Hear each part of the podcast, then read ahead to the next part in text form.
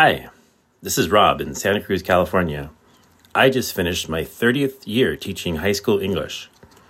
This podcast was recorded at 1:07 p.m. on Tuesday, June 6th. Things may have changed by the time you hear it, but I'll still not be grading essays for the summer. Okay, here's the show. My dad was a high school English teacher, among other things, and uh, the summers off were great. I don't know how you're how old you're supposed to sound after teaching 30 years, but he didn't sound old enough to have taught 30 years. That's awesome. He started as a baby. Really? Hey there, it's the NPR Politics Podcast. I'm Tamara Keith. I cover the White House.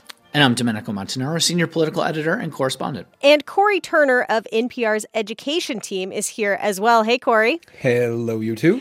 And we are talking about Americans' views on education today. We have all seen the headlines about book bans, school board shout fests, and new laws to limit how teachers can talk about gender identity and racism. America is deeply divided, and these fissures are ripping through classrooms teachers are really in the middle of it all. But are parents and teachers and the public feeling as divided and as polarized as the headlines make it seem? That is what we are here to figure out. NPR has new polling from Ipsos and some answers. Domenico, you're a former teacher, so you get this better than most. And I'm just hoping that you can help set up this political moment for us. Well, certainly education has been a thing that has suddenly become a flashpoint in American politics. You know, start, sort of started during the COVID pandemic with a lot of parents who didn't want uh, to have to really be teaching at home anymore with these with their kids at home.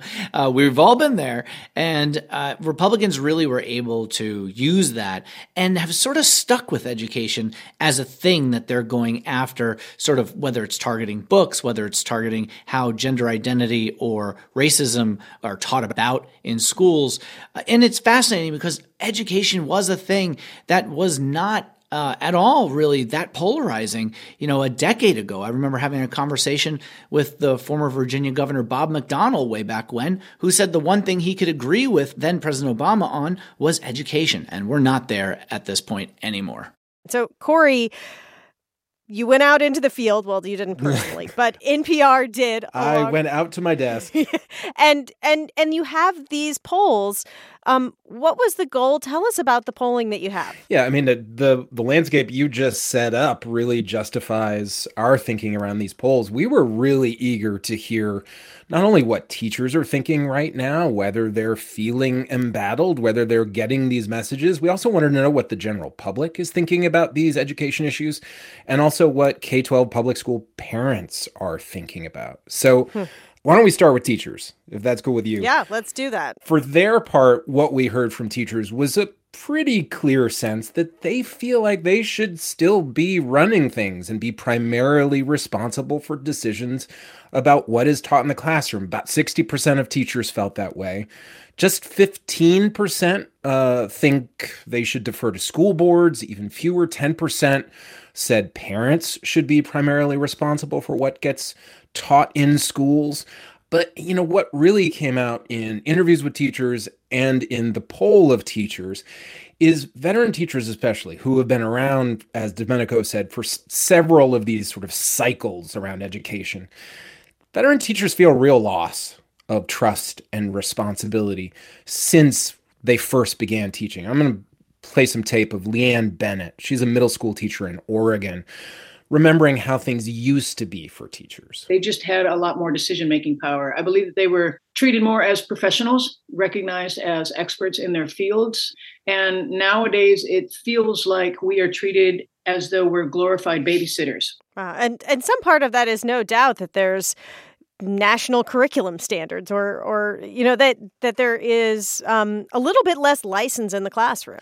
Yeah i mean you know domenico joked about bob mcdonnell uh, agreeing with president obama. You know part of that is because president obama himself even though he was a democrat got into a lot of conflict with teachers around uh, holding teachers accountable for what gets taught. And so what i heard from teachers including leanne bennett is that really going all the way back to No Child Left Behind from 2002, a sort of signature achievement of President George W. Bush, which used federal standardized testing to try to improve reading and math scores among the nation's K 12 students.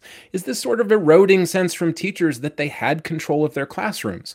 I just want to share one more number here as far as teachers are concerned we asked them about this long view, like over the last 10 years, 73% of teachers told us the public's perception of them has gotten worse over the past 10 years. And two thirds of them said their work conditions have gotten worse. So now let's turn to parents. What do they have to say about all this? Do they trust teachers? And specifically, do they trust their children's teachers? And are, and are the answers different?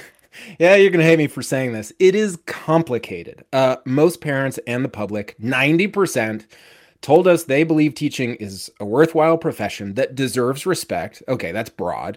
So let's let's zero in. Three quarters of parents and the public told us they agree that teachers are professionals who should be trusted to make decisions about classroom curriculum. That's not bad.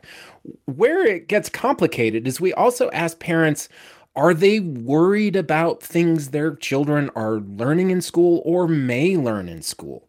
And while there wasn't a lot of concern from Democrats, 65% of Republicans, parents, and 46% of independent parents say they are worried about what their child is being taught or may be taught.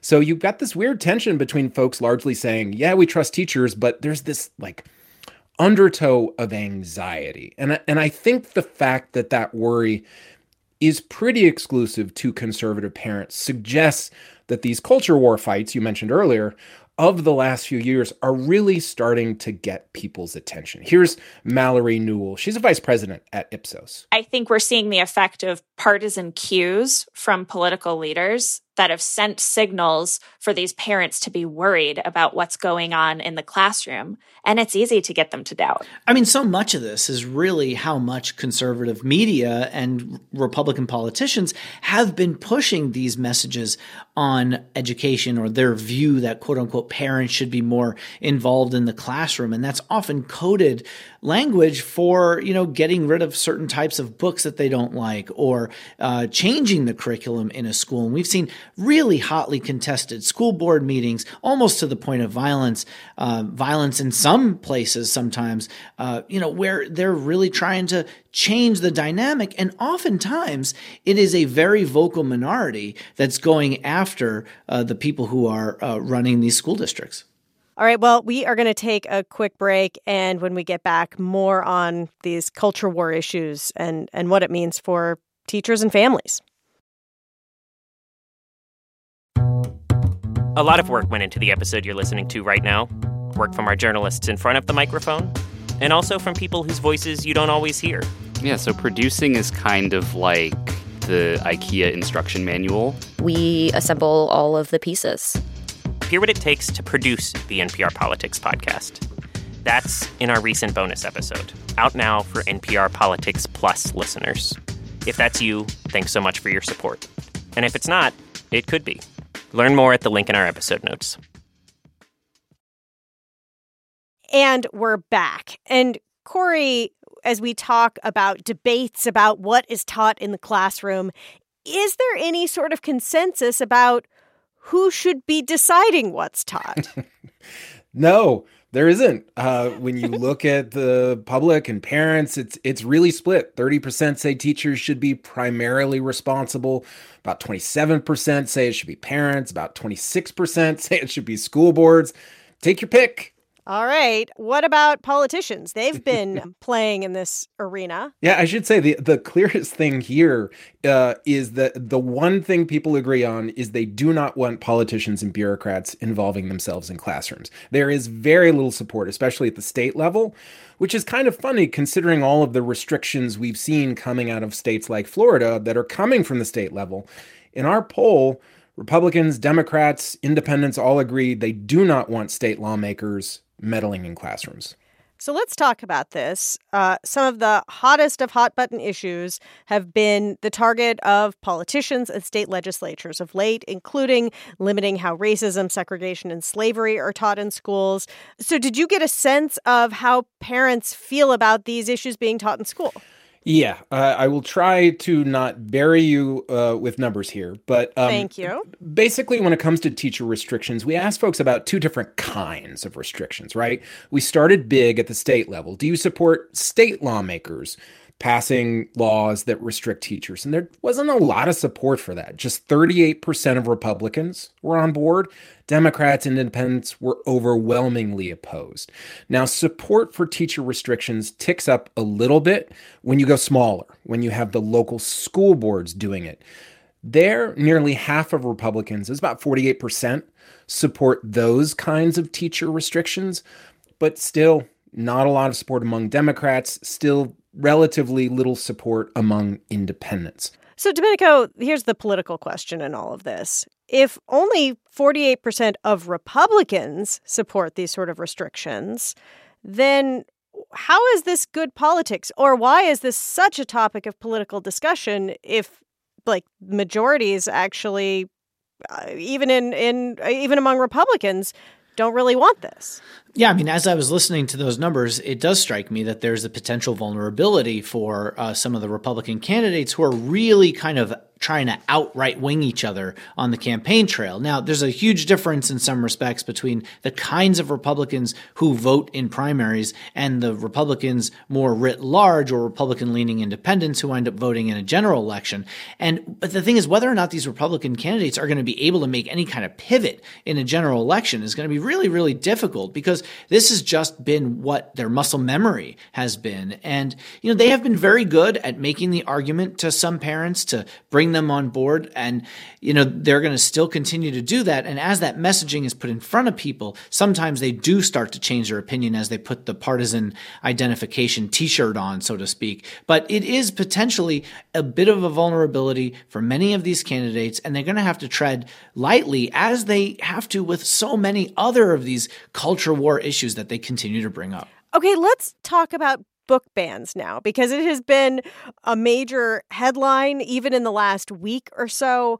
Um, and it seems like it's relatively easy to get a book banned from a library or from a school. And yet, is it a popular thing to have happen?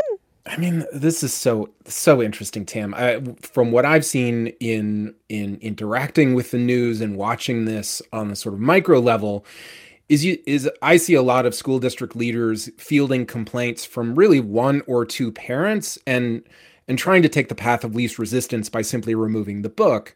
And that does raise a larger question about well, what are support levels out there for book bans? And our polls showed that their support's not strong. There's actually less support for banning books than there is for restricting teachers. So, for example, Republicans strongly oppose state lawmakers banning books. Again, they don't like this stuff happening at the state level. Even though when you get down to the local level with school boards, it's still just 41% of Republicans supporting it. And that leaves 46% of Republicans who say they oppose it. And then you've got a mushy middle, but still, you've got more Republicans opposing than supporting book bans at the local level. I, do want to say I interviewed a bunch of Republicans following this poll who had responded to it because I wanted to get closer to some sort of ground truth here. I want to play you a bit from one of the folks I spoke with. His name is Mike Kerr. He's a public school dad and a Republican in Colorado. I, I mean, I remember Native Son, for example, probably a book that's probably no longer allowed in schools but it really opened my eyes coming from where i grew up in a farming community to a city with other races and other cultures. I, if i'd have never read that book i'd have had no bearing on like well oh there's other people in this world or everything. You know i heard from several republicans who who maybe they did feel a little uncomfortable about changing norms around gender identity. They're confused or just feel like time has sped up on them or or maybe they're uncomfortable with how kids may or may not be taught about racism in America.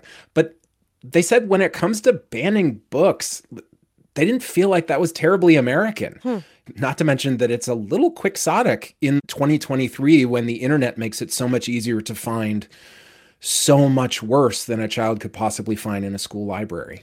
I was going to say it's kind of quaint to be talking about books like in print, right? Yeah. I mean, even even people who uh, read books, a lot of them reading are reading them on Kindles or listening to Audible, you know, and getting things in different ways digitally. So the fact that we're talking about this is so interesting, but I really do feel like this is a lot of parents especially conservative parents who are trying to hold on to what they see as uh, something that they're that's slipping out of their grips of their way of life and that is a thing that has been pushed repeatedly over and over again and has been infused in our politics by conservative media and many republican politicians who've been able to use that as fuel to their political campaigns All right, well, we have to leave it there for today. Cory Turner, thank you so much. Thanks to both of you. Appreciate it. I'm Tamara Keith. I cover the White House. and i'm domenico montanaro senior political editor and correspondent And thank you for listening to the NPR Politics Podcast.